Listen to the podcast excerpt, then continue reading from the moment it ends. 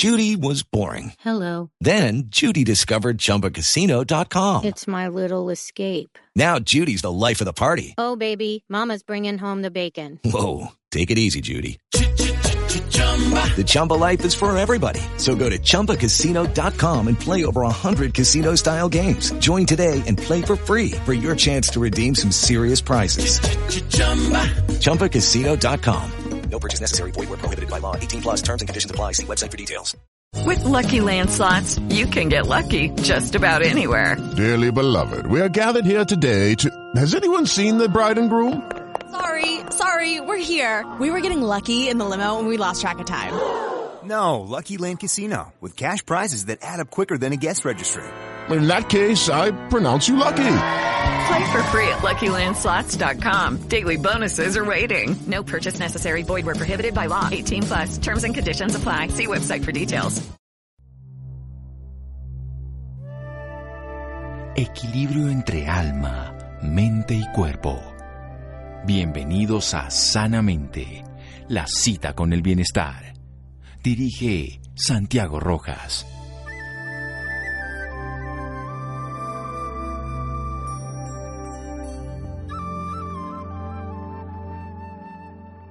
Todo lo que hacemos, cada pensamiento que hemos tenido es producido por el cerebro humano, pero exactamente cómo funciona sigue siendo uno de los grandes misterios sin resolver y parece que cuando más investigamos sus secretos, más sorpresa nos encontramos. Neil deGrasse Tyson. Buenas noches, estamos en Sanamente de Caracol Radio. Vamos a hablar sobre el cerebro, pero sobre un proceso que lo afecta una enfermedad, la epilepsia, que ha sido descrita desde la antigüedad. A veces lo asociaban a malos espíritus, luego entendimos que tenía que ver con funcionamiento precisamente de la actividad cerebral, pero para eso vamos a hablar con alguien que conoce perfectamente el tema. Una médica neuróloga, epileptóloga además, precisamente en Foscal, Foscal International.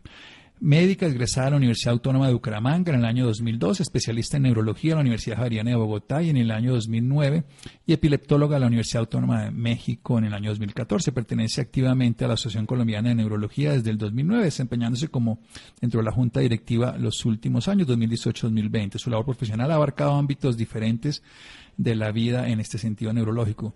En reconocidas instituciones médicas se ha desempeñado como neuróloga y como epileptóloga. Sin embargo, la investigación ha sido especialmente, o sea, ha sido su centro en la educación médica. Su interés en la educación se ha llevado a ser docente en la Universidad Autónoma de Bucaramanga, conferencista en diferentes simposios y congresos dentro y fuera del país.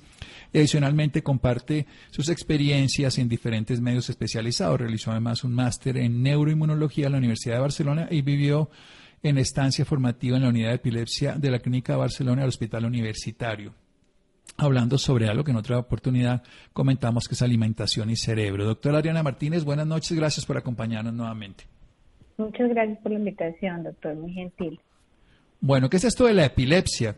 La epilepsia es una condición neurológica en la cual hay descargas eh, eléctrica. Yo siempre les explico a mis pacientes que hay que pensar que el cerebro es como una cancha de fútbol, la cancha de fútbol más grande que se imaginen. Y cada parte del césped es una red neurológica, como un bracito. Cuando ocurre la epilepsia o cuando ocurre esa condición es que ese gran campo eléctrico cambia la polaridad o cambia las condiciones. Es como si le echáramos agua, fuego y saliera un rayito eléctrico. Y cuando un rayito eléctrico cae de un césped a otro césped, de hojita en hojita, se va formando lo que llamamos una gran descarga que ocasiona crisis que se pueden expresar como las que conocemos todos de caerse al piso o crisis pequeñas que son muy sutiles. Bueno, nos queda claro, es una, son descargas, alteraciones de esa red eléctrica, esa red de interconexión de todas las neuronas y que puede afectarnos de manera general o de manera particular. De eso vamos a hablar en un momento aquí en Sanamente, de qué tanto podemos hacer, cómo se diagnostica, cómo se trata, si tiene una vida normal las personas con epilepsia, qué se puede hacer, e incluso si la cirugía funciona y todo lo que más podamos aprender de la doctora Adriana Martínez Pérez. Seguimos en Sanamente de Caracol Radio. Síganos escuchando por salud. Ya regresamos a Sanamente. Bienestar en Caracol Radio. Seguimos en Sanamente.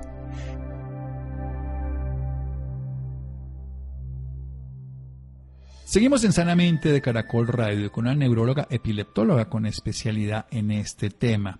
Ella es parte de la Asociación Colombiana de Neurología. Nos está hablando de la epilepsia, de una condición neurológica donde ocurren descargas eléctricas. El cerebro permanentemente está activándose, tiene movimientos y todo eso se hace a través de la electricidad. También Obviamente hay más funciones cerebrales, pero esta parte eléctrica, esta red neuronal se puede afectar. No estaba definiendo que se cambiaba la polaridad y que puede ser focal o sistémica. ¿Cuál es esa diferencia? ¿Qué significa la epilepsia focal? ¿En qué consiste, doctora Adriana?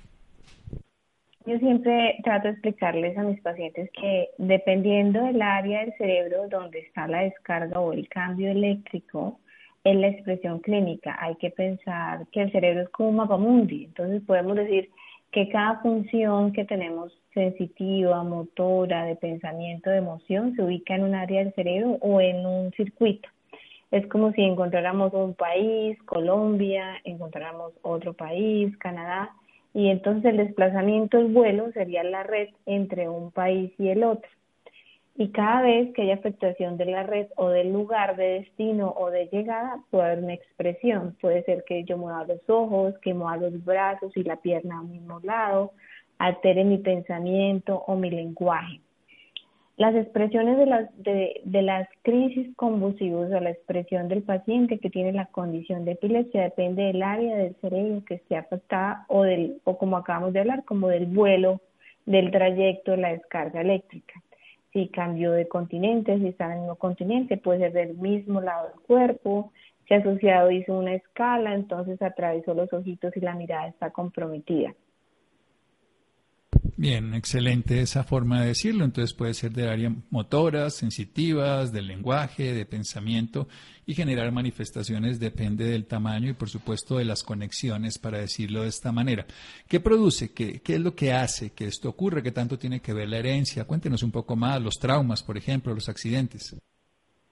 Sí, digamos que eh, la clasificación grande de la, del origen de la epilepsia tiene que ser primaria y secundaria primaria es la que está asociada con una carga genética, la heredabilidad que tengamos, quiere decir que puede ser que padre o madre o alguien de nuestros familiares previamente tenían la condición de la epilepsia o no necesariamente la expresaron, sino tenían la carga genética. Todos tenemos condiciones eh, médicas predispuestas genéticamente. Hay unas que podemos modificar de acuerdo a nuestro estilo de vida y otras no. La epilepsia como tal no puede ser modificable, pero el control y la herencia los medicamentos y la, y la respuesta sí es muy modificable porque depende como de nuestra eh, disciplina e introspección de la condición para mejorarlo. Las secundarias, que son obviamente a causa de algo que las disparó, como puede ser un infarto cerebral, una lesión tumoral, una isquemia, un quiste, una hemorragia. Entonces, las primarias son genéticas y las secundarias, como su nombre se dice, son secundarias a alguna causa que afectó el cerebro y le dejó una cicatriz. Y a través de esa cicatriz se generó el nodo eléctrico anormal que dispara la descarga.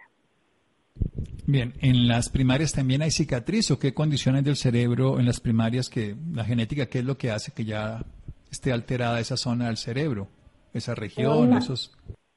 Sí, señor. Normalmente las epilepsias genéticas en su mayor parte son con cerebros sanos, digamos, sanos estructuralmente. Lo que sabemos ahora por, por estudios funcionales es que lo que está alterado es la red neuronal digamos, en las imágenes de resonancia, este tipo de pacientes tienen resonancias hasta de tres telas que se ven normales.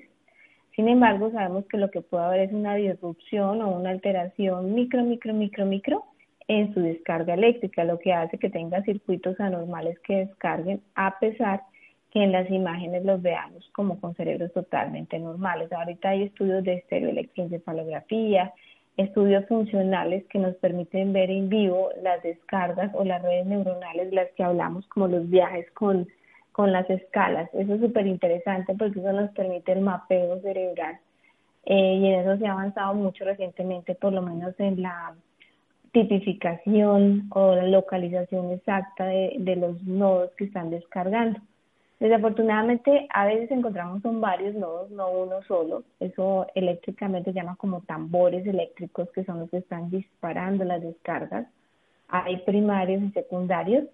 Y es súper interesante porque nos permite encontrar las causas eléctricas. No necesariamente, yo les explico siempre a mis pacientes que la resonancia es una foto. Uno puede seguir sonriendo de mal genio, pero ¿qué es la foto de uno? En cambio, el electroencefalograma es como la radiografía eléctrica del cerebro. Entonces puede que yo tenga la foto totalmente normal, pero la radiografía eléctrica tiene cambios y esa es la explicación para la cual un cerebro totalmente normal en cuanto a forma puede tener epilepsia porque eléctricamente su funcionabilidad sí está alterada. Bueno, ¿y qué es la telemetría, doctora, que le piden precisamente los pacientes?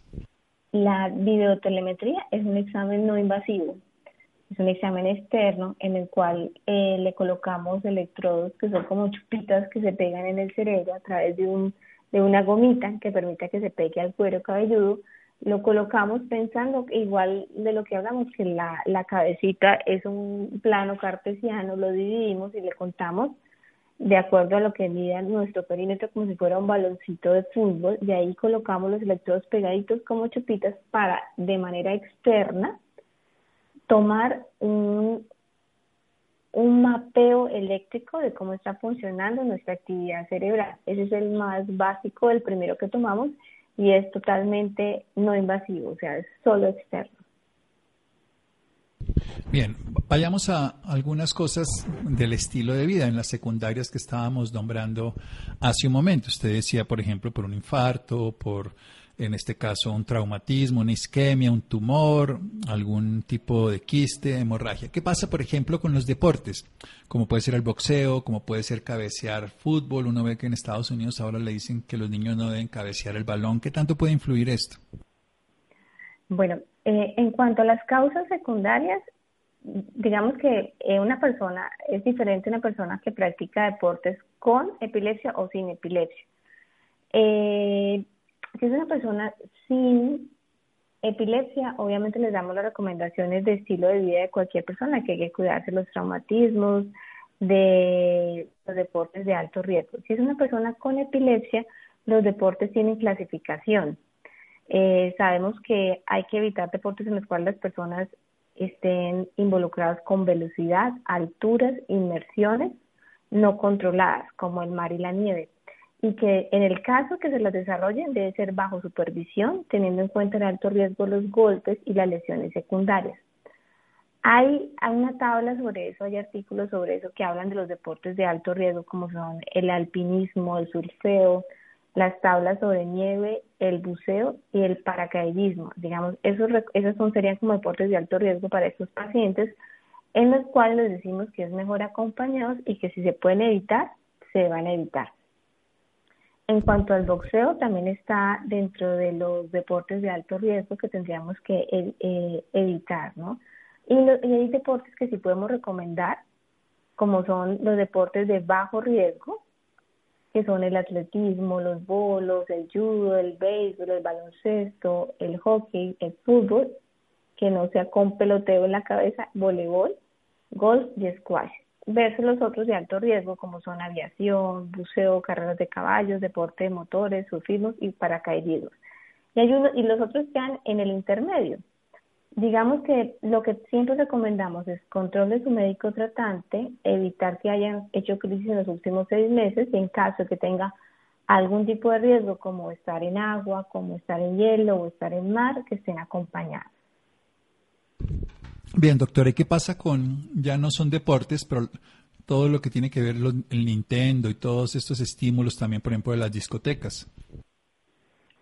Pregunta súper frecuente y súper importante, doctor. Eh, normalmente hay que descubrir en cada, en cada caso, en cada ser humano, su, su predisposición. Hay epilepsias, sobre todo las primarias, como son las genéticas, que son muy fotosensibles, es decir, son ese tipo de personas que son muy sensibles a la luz, que ven pasar en el carro uno o dos árboles y se sienten como con molestia en los ojitos eso se llama eh, fotosensibilidad, cuando ven estas luces de discotecas estroboscópicas y comienzan a parpadear porque les molesta.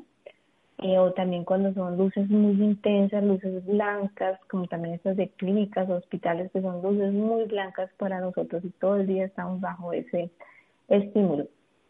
Este tipo de condiciones o epilepsias primarias son sensibles a la fotoestimulación, quiere decir que su capacidad para desarrollar crisis convulsivas aumenta dos a tres veces más.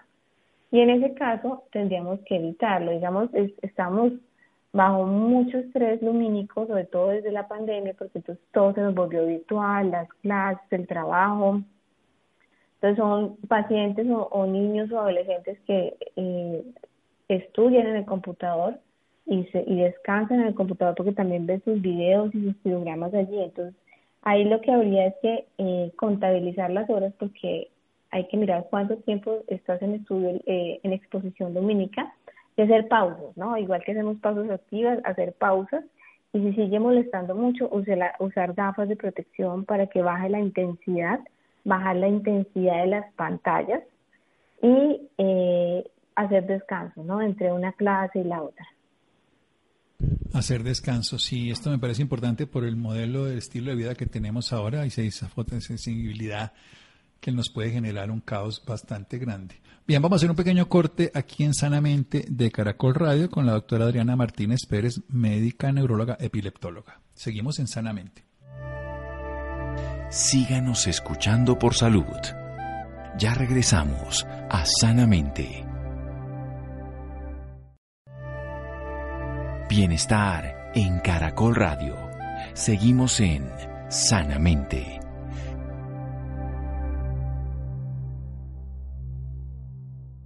Seguimos en Sanamente de Caracol Radio. Estamos hablando de la epilepsia. Epilepsia es una condición neurológica donde se afecta esa red neurológica, que se cambia esa polaridad, que puede ser localizada o puede ser generalizada. Tiene un origen genético en algunos casos, donde la red neuronal está alterada. Si tomáramos una foto, que es la resonancia magnética, la veríamos normal, pero el electroencefalograma, que es como una radiografía eléctrica del cerebro, nos mostraría todas esas alteraciones. Está la secundaria, donde algo ha incidido para que se genere esta alteración, que puede ser un infarto, que puede ser también un tumor, una isquemia, un quiste, una hemorragia, se genera una cicatriz por un trauma, por alguna afectación y que termina generando esas descargas.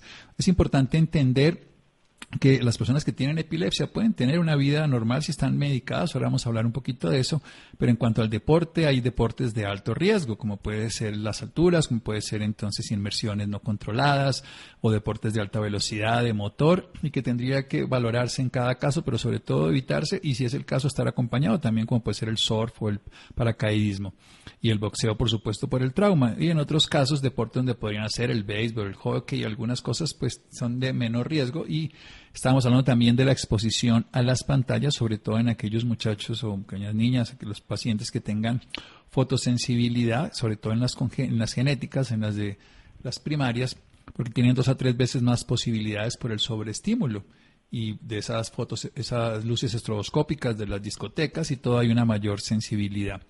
Quiero que hablemos, doctora, precisamente cómo sería ese estilo de vida, ya, ya sea con alteración motora, sensitiva, de lenguaje, de pensamiento, qué tanto afecta la calidad de vida la, estas condiciones, esta enfermedad, pero qué tanto se puede manejar y mejorar en términos generales. Yo pienso que ese es como el mensaje grande, que la epilepsia es una condición que le predispone a crisis convulsiva, pero nuestro estilo de vida puede contrarrestar esa predisposición siempre les explico que nuestro estilo de vida debe ser como un deportista de alto rendimiento, se acuesta temprano, respeta sus horas de sueño, respeta sus ciclos circadianos, cuando es de día es de día, cuando es de noche es de noche, para no darle confusiones a nuestro cerebro, alimentarse adecuadamente, evitar el consumo de alcohol, cigarrillos, sustancias psicoactivas, tomar los medicamentos a las horas que son, porque los medicamentos tienen algo llamado vida, tienen vidas medias y hay que entender que las vidas medias pueden ser de 8 a 12 horas, por eso requieren o dos veces al día o tres veces al día las toma y si yo las dejo pasar, pues pierdo la protección y acudir frecuentemente a tus controles, no olvidar los controles a pesar de que no tenga crisis, porque ir a los controles es lo que anticipa el riesgo de una crisis y nos puede evitar un momento incómodo desagradable o que nos exponga a la vulnerabilidad de estar presentando un episodio convulsivo y no sepamos qué ocurrió. ¿Qué pasa? Hablemos de la alimentación. básicamente, usted además nos ha contado en otra oportunidad, es tan importante este tema de qué tanto sirve, qué, qué alimentos son buenos para el cerebro y cuáles no serían en este caso específico. Claro, digamos, eh, no, y es un tema que me gusta muchísimo de la parte de nutrición. Yo, yo soy totalmente defensora del tema nutricional. Comencé el estudio de la nutrición con la dieta cetogénica, entonces desde Hipócrates se hablaba que el ayuno ayudaba a este tipo de, de crisis convulsivas. Desde esa época se escribió que dejar de comer controlaba las crisis y pues ya sabemos que si dejamos de comer o el ayuno desde esa época aumentaba las cetonas y las cetonas inhibían las crisis convulsivas. Pero más allá de eso se han desarrollado muchos estudios específicamente en epilepsias refractarias, que son las epilepsias que tienen no, uso de dos medicamentos a dosis adecuadas por tiempo adecuado. Eso se llama una epilepsia refractaria. En ese tipo de epilepsia, que son el del gran cajón de las epilepsias, son apenas el 30%, estaría recomendado el manejo dietario de dieta cetogénica. En el otro cajón del 70%, lo que podemos hacer sin que sean refractarios, que responden bien, que es una genética que no está complicada, que no hace crisis frecuentes, lo que podemos recomendar es que eviten los azúcares, eviten los jugos de frutas, eviten los carbohidratos de absorción rápida, entonces más bien eh, carbohidratos de absorción lenta, y que prefieran las grasas eh, saludables, la que vienen los pescados, el aceite de oliva, el aguacate, Hoy hablaba yo con una paciente sobre lo que tiene más vitamina C, contrario a lo que pensamos que la naranja son los brócolis, los coles, el pimentón, el kiwi, ese tipo de alimentos nos nutren directamente el cerebro. Es algo que nos preguntan mucho, ¿cómo hago para nutrir mi cerebro? ¿no? ¿De qué manera puedo sentirme mejor? Y el tema de alimentación es vital para todos los seres humanos, para todos los pacientes con condición neurológica y para los pacientes con epilepsia aún más.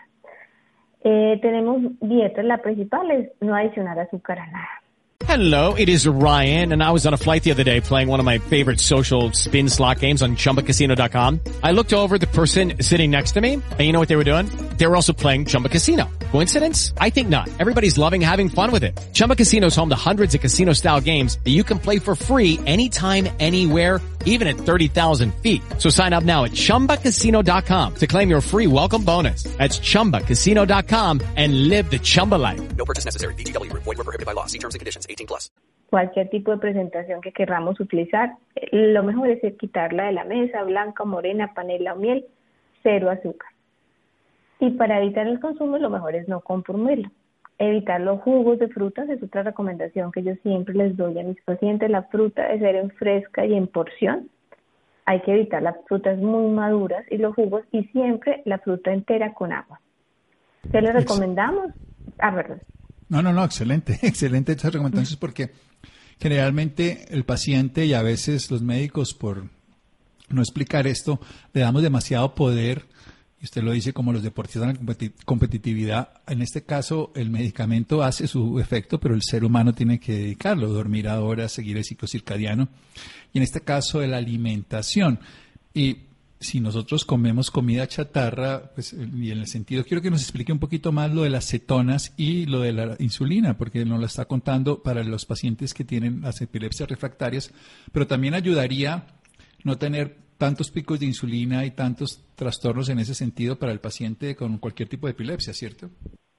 Claro, la, la, hay, hay varias teorías de la dieta cetogénica. Digamos que en la parte de la dieta cetogénica todavía se está investigando y cada vez sabemos más y más y más. Ahora la mano de la microbiota, el microbioma, o sea, yo pienso que esta es la era de la, de la microbiota. Cada vez aprendemos más y más. Entonces, lo que sabemos de la dieta cetogénica es que una de las teorías es que al subir las cetonas, entonces yo hago una descarga de energía constante, no, no permito que hayan descargas de picos de insulina. Ya sabemos que cuando llega un alimento hay una descarga de glucosa, sale la insulina rápidamente para atraparlo, contrario a que si yo tengo una dieta alta en cetonas, que es lo que produce el ayuno o la dieta cetogénica como tal, hay una energía constante, infinita, por decirlo de alguna manera, como si fuera un flujo de un río constante y no hay así como un remolino o una cascada que caiga de insulina que vaya a atrapar la glucosa. Eso me permite que primero el gasto energético del cerebro, como es un órgano totalmente demandante de energía, sea constante. Quiere decir que nuestros pensamientos, nuestras emociones, nuestras respuestas van a ser por un pulso constante y no en picos. Eso incluso se ha visto en estudios, eh, obviamente, eh, off-label o no, no tan, tan estrictos para migraña, ayuda en algunos casos, incluso algunos pacientes con Parkinson o algunos problemas de memoria también se ha utilizado la dieta cetogénica. Aprender a comer es fundamental hasta como entrenamiento mental, hasta el mindfulness te obliga en algunas prácticas a enseñar a, aprender a comer. Entonces, en ese orden de ideas, la, la dieta cetogénica lo que permite es es un, un, flujo constante de energía para que la energía que necesita el cerebro para funcionar en, de día y de noche, o sea, en vigilia y en sueño, sea constante, porque la noche también la necesitamos. Y como evitamos los picos de insulina, no va a haber un cambio en la glucosa ni en el glucógeno que tenemos. Y nos permite también que sea más eficiente nuestra mitocondria y todo nuestro metabolismo. Hablemos del alcohol, doctora. ¿Qué tanto puede influir negativamente el consumo de alcohol? Eh, bueno, hay dos, hay dos, hay dos escenarios: el consumo agudo y el consumo crónico. El consumo agudo, lo que vemos son intoxicaciones agudas que superan los niveles que puede eh, como detoxificar nuestra sangre, nuestro hígado y lo que puede ocasionar son crisis y hasta estatus convulsivo, que es una condición neurológica en la cual el paciente hace o muchas crisis convulsivas, más de tres en una hora, dos que no recupere la conciencia o una crisis que dure más de cinco minutos, que es una urgencia neurológica establecida. Y el consumo crónico, también hay estudios que puede dañar la sustancia blanca y la sustancia gris dependiendo del tipo de alcohol que se consuma y con los años no solo ocasionar epilepsia, sino trastornos de memoria y síndromes específicos como el Machiavelli si uno conoce los casos de los muchachos que se van a veces de eh, excursión o no sé qué, y casos dramáticos de convulsiones y de daño neurológico hasta de muerte, ¿no? Por exceso de consumo de alcohol. Y es que uno cree que solo pasa en las películas, pero eh, yo siempre pienso que hablar de las cosas... No hay que decirlo, por eso es que me gusta, sí, yo por eso es que lo cuento, porque lo conozco.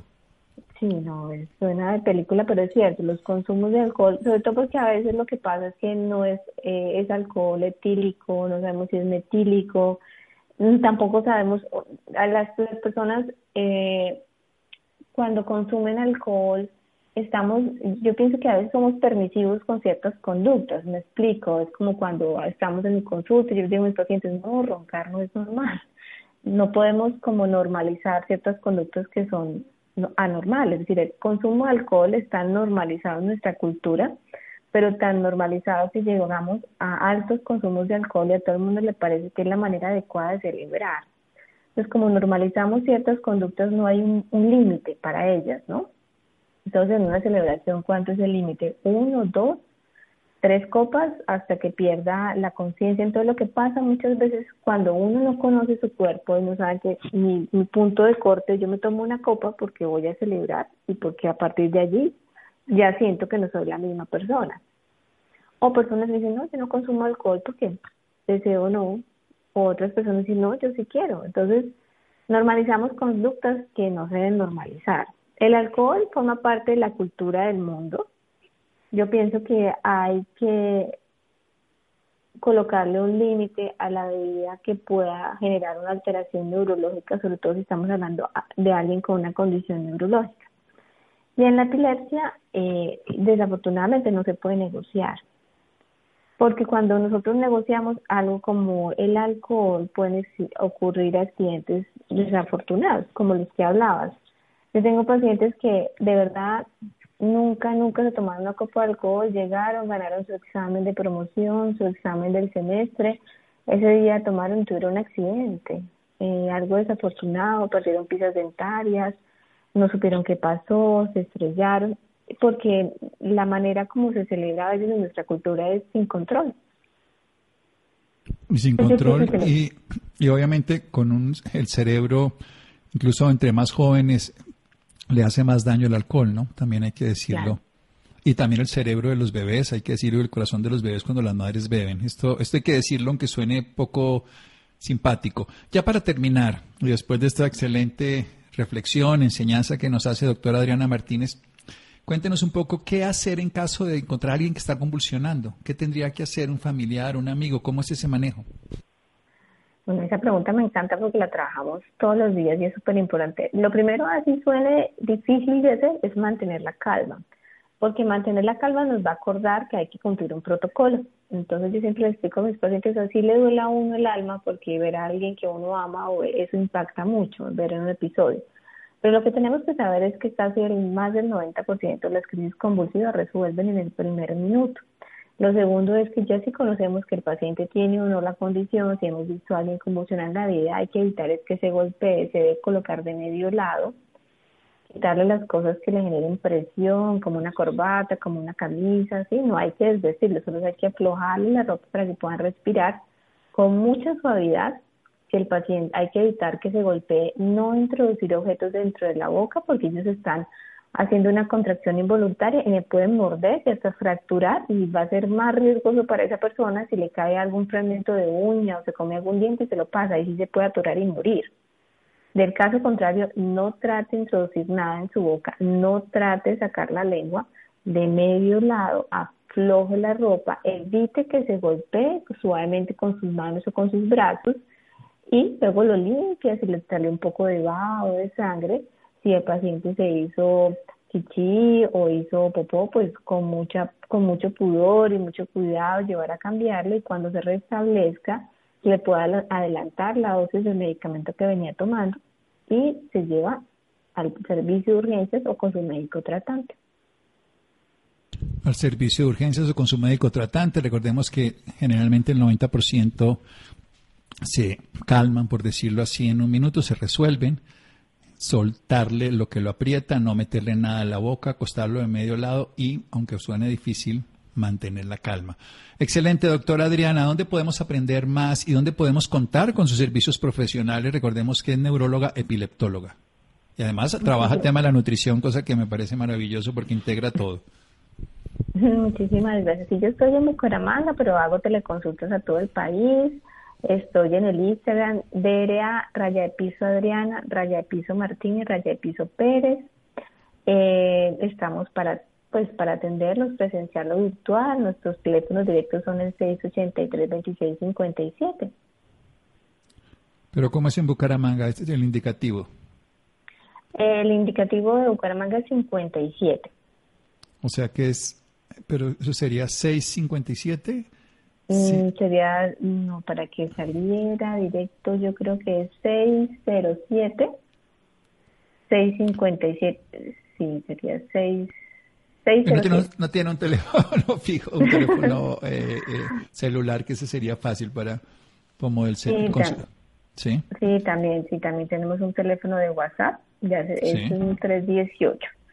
Ese es un, ah, mira, aquí 673-2657 sería 607 607 683 607-683-2657. Ese es el directo. Ah, bueno. 607, perfecto. 683-2657. Recordemos que la encontramos en Instagram de RA, de doctora, raya al piso, Adriana, raya al piso, Martínez, raya al piso, Pérez. Y así la podemos encontrar y seguir en Instagram. Doctora, muchísimas gracias, qué maravilla. Gracias a usted, doctor. Me alegra mucho saludarlo. Muy bien, aquí seguimos en Sanamente. Recordemos, la epilepsia se puede vivir y tener calidad de vida, tener una vida normal, pero para eso hay que hacer un diagnóstico, lo hacen los neurólogos, un tratamiento adecuado que no se debe suspender y una cosa fundamental, un estilo de vida saludable. La dieta influye, el dormir, el cuidar nuestra vida, nuestro cerebro hay que cuidarlo y todo lo que hagamos por él nos va a dar calidad de vida y salud. Seguimos aquí en Sanamente de Caracol Radio. Síganos escuchando por salud. Ya regresamos a Sanamente. Bienestar en Caracol Radio. Seguimos en Sanamente.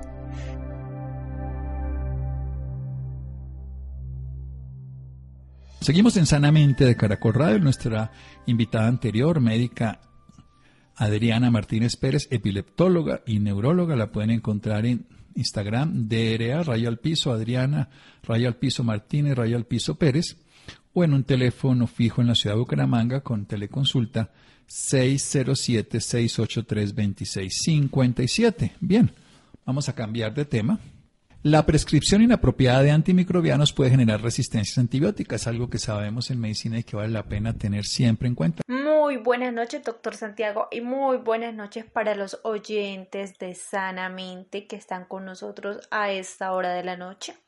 Hoy vamos a hablar de cómo la prescripción inapropiada de un antimicrobiano puede generar resistencias antibióticas.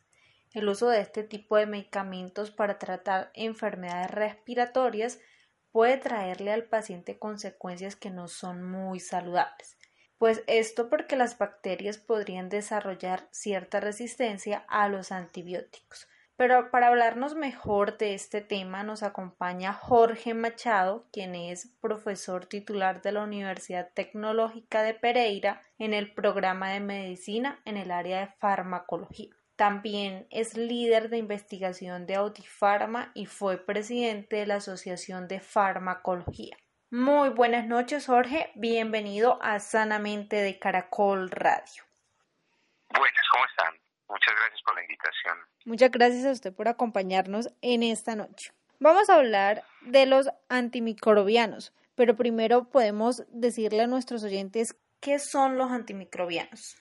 Claro que sí, los antimicrobianos son el grupo de medicamentos que se utiliza para combatir o tratar las infecciones por diferentes tipos de microbios. Dentro de los antimicrobianos, que sería un grupo muy grande, existen los antibióticos, que están destinados para tratar infecciones por bacterias, usualmente. Están los antimicóticos para las infecciones por hongos, los antivirales, para los virus, los antiprotozoarios para infecciones que son causadas por protozoos, que son, una especie de, parásitos muy muy pequeños como eh, la malaria, y están también los antiparasitarios para las infecciones que son causadas, por ejemplo, por, por las lombrices, el, el ascaris o ese tipo de, agentes pues que causar enfermedad. Pero se dice que estos se, se recetan muchas veces de forma inapropiada para tratar infecciones respiratorias. ¿Por qué se dice esto y cuáles pues son esas, esas enfermedades?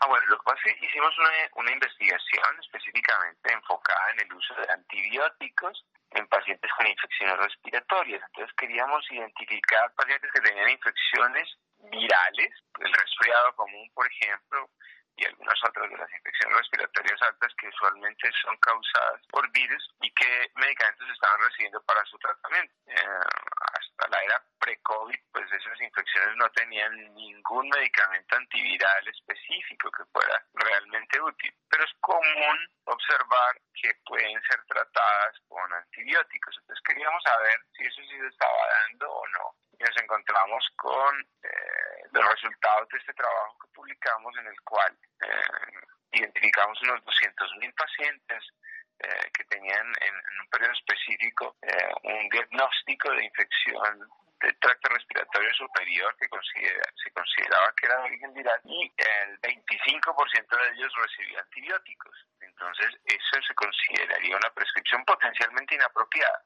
porque no deberían estar recibiendo antibióticos. A eso se refería la, investigación. ¿Pero qué consecuencias puede generar pues, al tratar estas infecciones respiratorias con antimicrobianos? Claro, eso puede tener dos tipos principales de consecuencias. La primera es que el paciente reciba un antibiótico que no necesita, por lo tanto pueda sufrir la reacción adversa al, a un medicamento que no debería estar utilizando y las reacciones adversas pues pueden ser algunas leves pero también puede haber unas más graves. Desde, una reacción alérgica pues con un rash, un brote en la piel hasta formas graves de esas reacciones como un choque anafiláctico pues y cosas por el estilo o, diarrea reacciones adversas. Esa es una de las consecuencias. Y la otra que es muy muy importante es que el utilizar antibióticos cuando no es necesario puede facilitar que los microorganismos que habitan en la persona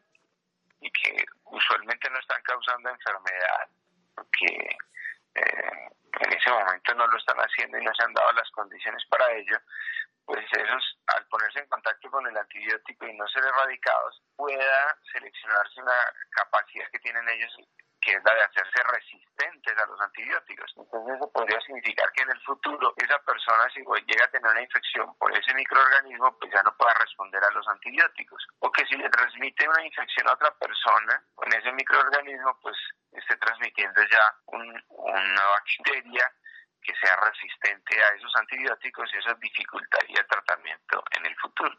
Bueno, Jorge, y entonces, ¿en qué casos, pues sí es necesario hacer uso de este tipo de medicamentos? Claro, entonces, eso obedece al criterio médico. El médico debe ser muy juicioso en el examen físico, en el interrogatorio del paciente, en la, ayuda, en la búsqueda de algunas ayudas diagnósticas cuando lo considere necesario para poder determinar si realmente la infección es de origen viral o bacteriano si es de origen viral, lo más probable es que tenga que recomendarle algunas medidas y algunos medicamentos para el manejo de algunos síntomas a ese paciente. Y en caso de que considere que es de origen bacteriano, entonces en esa situación sí ordenar los antibióticos apropiados para esta infección.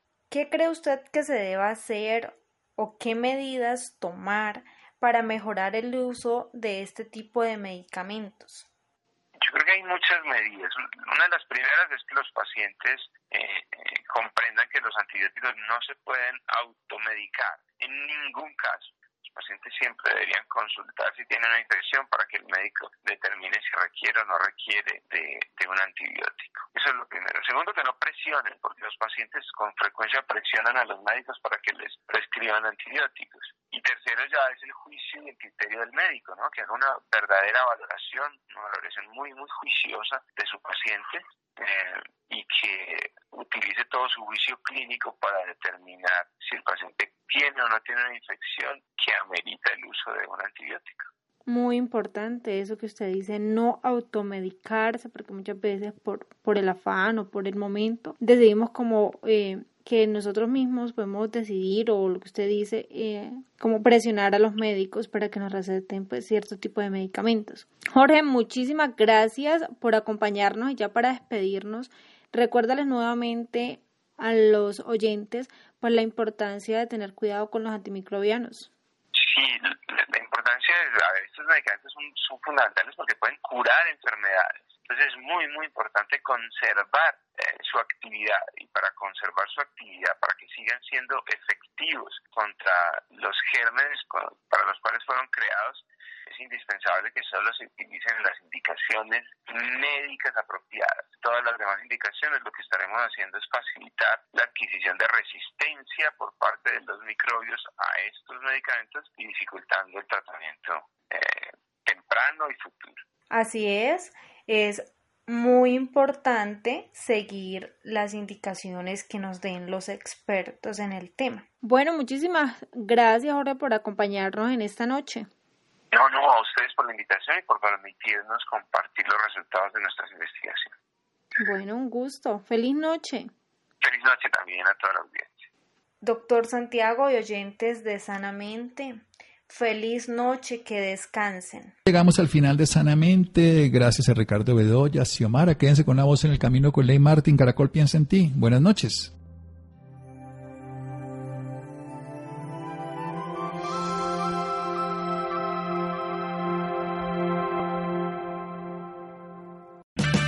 O'Reilly Auto Parts puede ayudarte a encontrar un taller mecánico cerca de ti. Para más información, llama a tu tienda O'Reilly Auto Parts o visita oreillyauto.com.